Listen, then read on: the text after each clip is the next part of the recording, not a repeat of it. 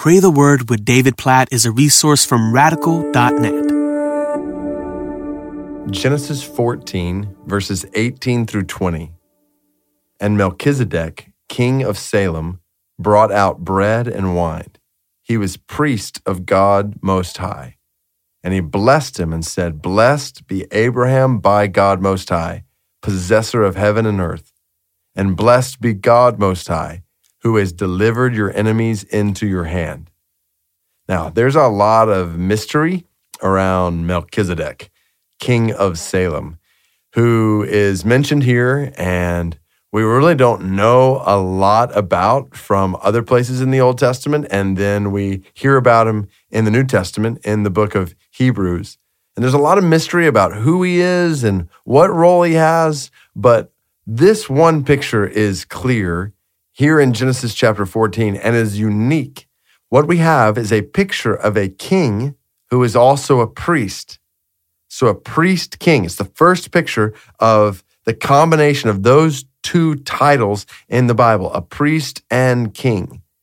And basically, we learn from the New Testament that part of the point of Melchizedek appearing here is to show us this picture and foreshadow for us the coming of Christ as the priest king. We know that in Jesus, we see both of these titles. He is the king over all who rules and reigns as sovereign, and he's the great high priest who makes it possible for us to have access to God. Both of these titles in Jesus. So Genesis chapter 14 causes us, yes, probably to have some questions about Melchizedek. At the same time, it causes us to worship Jesus as the ultimate priest king, king priest. So we pray, God, we know that we're able to pray right now because Jesus is our great high priest.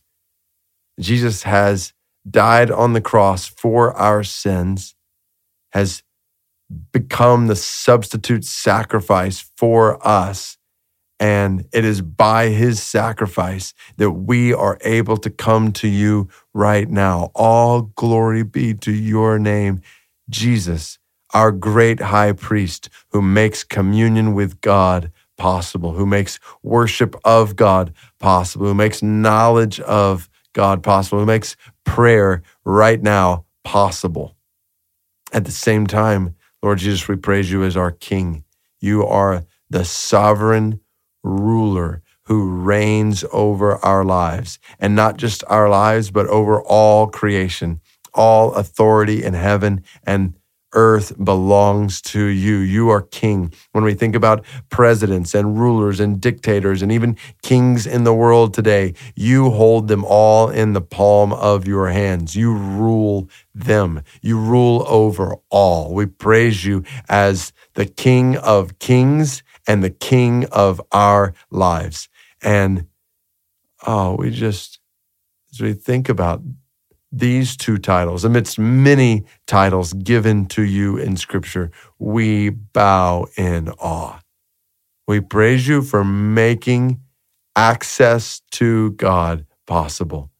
We praise you for ruling our lives with goodness and justice. So help us, God, we pray, to take advantage of this access you have given to us. Help us to walk in communion with God today.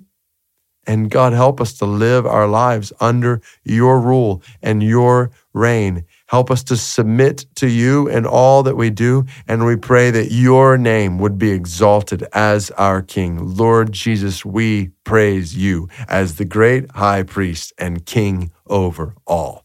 In your name we pray. Amen.